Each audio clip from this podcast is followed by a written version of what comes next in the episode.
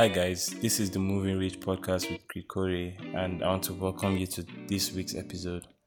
Today we'll be talking about what I've been struggling with. Ha, got you there. We won't be talking about what I've been struggling with. We'll be talking about what maybe you've been struggling with. You get. So basically, um, a lot of believers think it's okay to just publicly admit the struggle and not work on it, and that's really sad the way I see it, believers sometimes admit their struggle publicly because they've gotten comfortable with it, not because they want to repent. And I am in no way saying that public confession is a bad thing. As a matter of fact, we are encouraged by scripture to confess our sins to each other. Now, there's a difference between confessing your sins to a fellow believer and broadcasting them to the world for clout and this is what I see on social media these days. I see people come and then they say, This is what I've been struggling with, and then other people will come and just give them hype and tell them you are bold, and other people will now come and look at them like, Oh, I am better than this one. And it's not meant to be so. Let me turn my Bible to James 5:16. So, James 5:16. It says that therefore confess your sins to one another, your false steps your offenses and pray for one another that you may be healed and restored. The heartfelt and persistent prayer of a righteous man makes tremendous power available, dynamic in its working. And that, like, it's it's it's clear there. It says confess your sins one to another, and then the next statement was pray for each other. When people confess their sins, what you're meant to do is pray for them. Pray for them. But these days, like, you know, we find that the people that even confess their sins are not trying to work on their sins. They are just, okay, they confess it and they say, I don't want to be a hypocrite. And then they just continue working in that sin, working below the level of life that God has called us to live. And that's sad. It's really sad. You know, there was a time I went for an event, um, October 1st. October 1st is our Independence Day in Nigeria. And I was invited to this event by a friend. So I went there. It was called Oktoberfest, you know, festival, Oktoberfest, hmm, double entendre. So uh, I went, I went for the event, and then I saw this guy that used to be a part of Soul Flame, you know, Soul Flame, the wild rap group, Christian rappers, you know, guys burning for the Lord, and I'm a part of Soul Flame. Uh, so this boy was a part of Soul Flame, and then you know he disappeared for a while, and we're not seeing him. We only used to meet at events in churches. He was doing his own personal stuff, and which is fine. You get like I do my personal stuff too outside of Soul Flame, and we support each other. You get so. Uh, I saw this guy at this event, and you know, he kind of did not see me because I was somehow lost in the crowd, and he performed his song. And you know, when they called him to stage, I was there to you know give my fellow soul flamer hype. And you know i was cheering from behind and all that. And then this guy went on stage and performed this song and his his song his song had i mean his songs because they were a couple they had why your waist shake your bum bum and the rest. And when he got off stage we got to meet like he saw me and then he came and sat down next to me and he was like you know he had to leave, stop doing gospel music because he did not want to be a hypocrite I wish I spoke to him. I wish I, I, I, I told him what I know now, which is that it's fine that you're struggling with these things, but you can be better.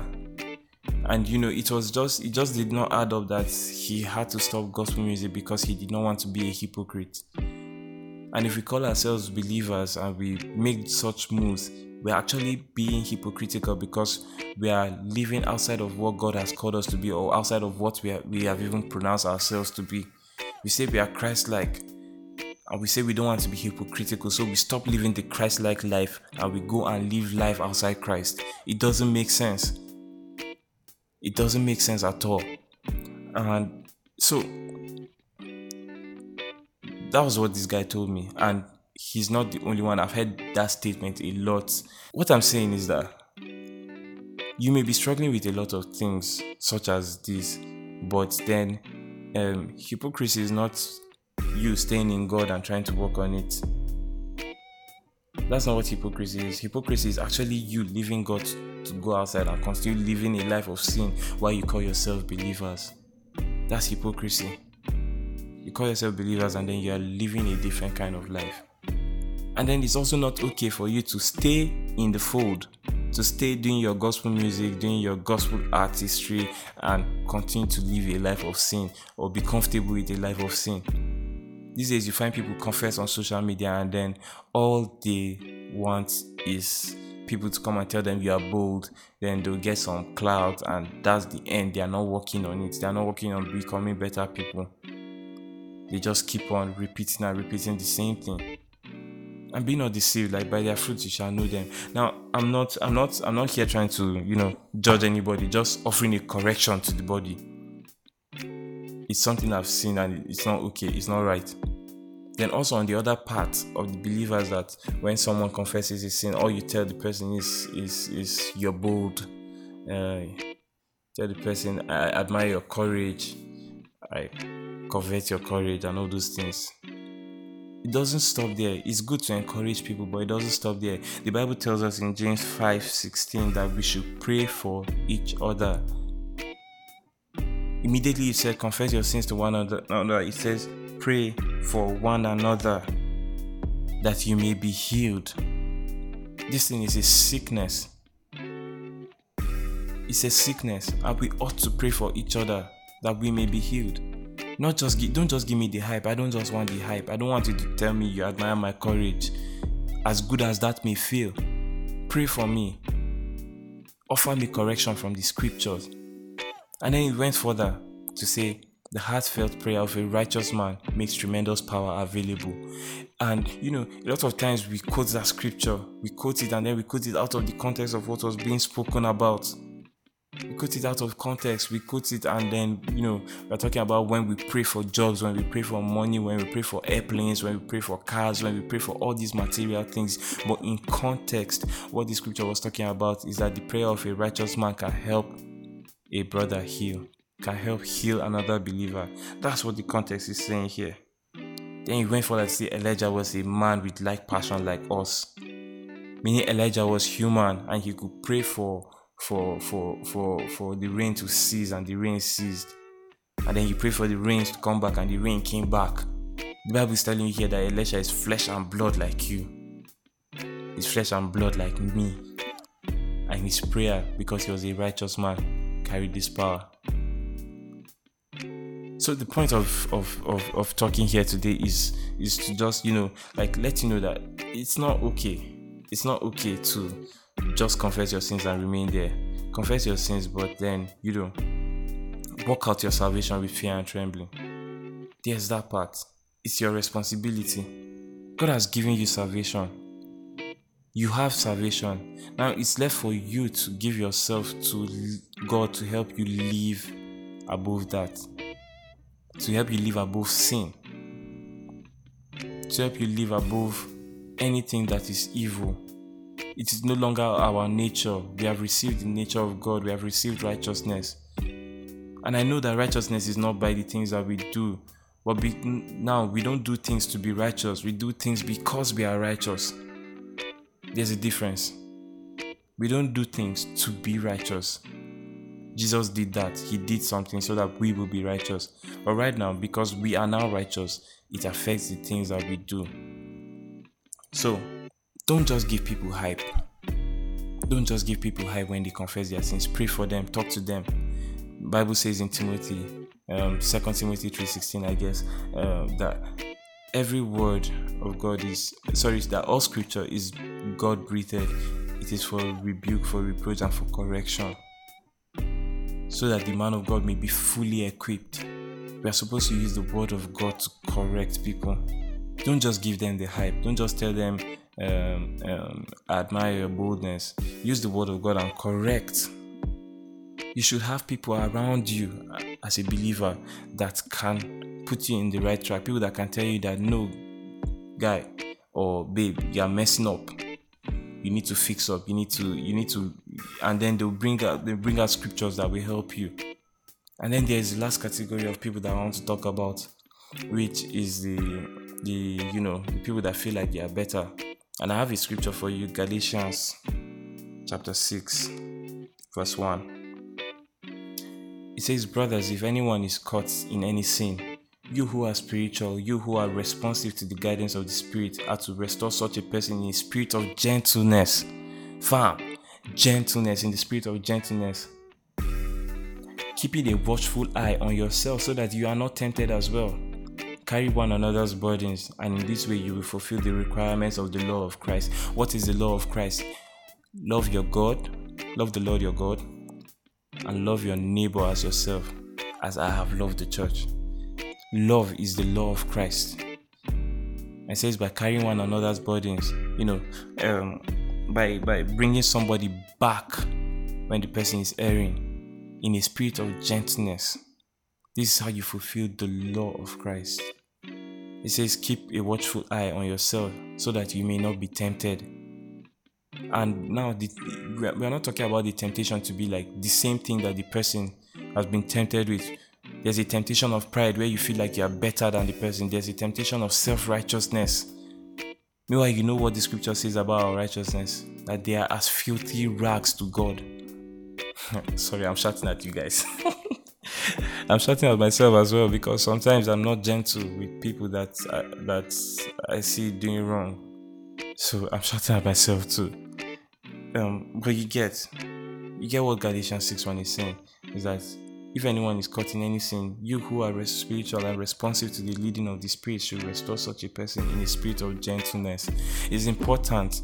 It's important. Gentleness is one of the fruits of the Spirit a lot of times the way we treat the fruits of the spirit is that we take them like we can pick the ones we need and do away with the other ones. Like you know they say love it sounds joy peace patience kindness but then we'll now start forgetting things like long suffering and all those other ones. Long suffering patience we forget patience too a lot. But let me not ramble and leave the point because i tend to do that a lot. But you get the point here. You're not better than that person it's the same grace that has, that, that has saved you that, that, that, that has saved this other person too. What should you do? Correct the person in spirit of gentleness. A lot of times you find people are people are people are very, very, very rude when they are correcting people. They are very rude. And it's not what the scripture asks us to do. It's not. It's not. The Bible clearly tells us to correct each other in the spirit of gentleness. It's clear. When you are dishing out admonitions or when you are giving corrections, you, you need to be careful that you are not scornfully doing it. Let there be brotherly love written all over it because this is an act of love. It's not an act of self righteousness. It's not for you to show that you sabi. That's not the point that's not the point. It's for it's, it's because of love that you're correcting. You want to see the other person get better.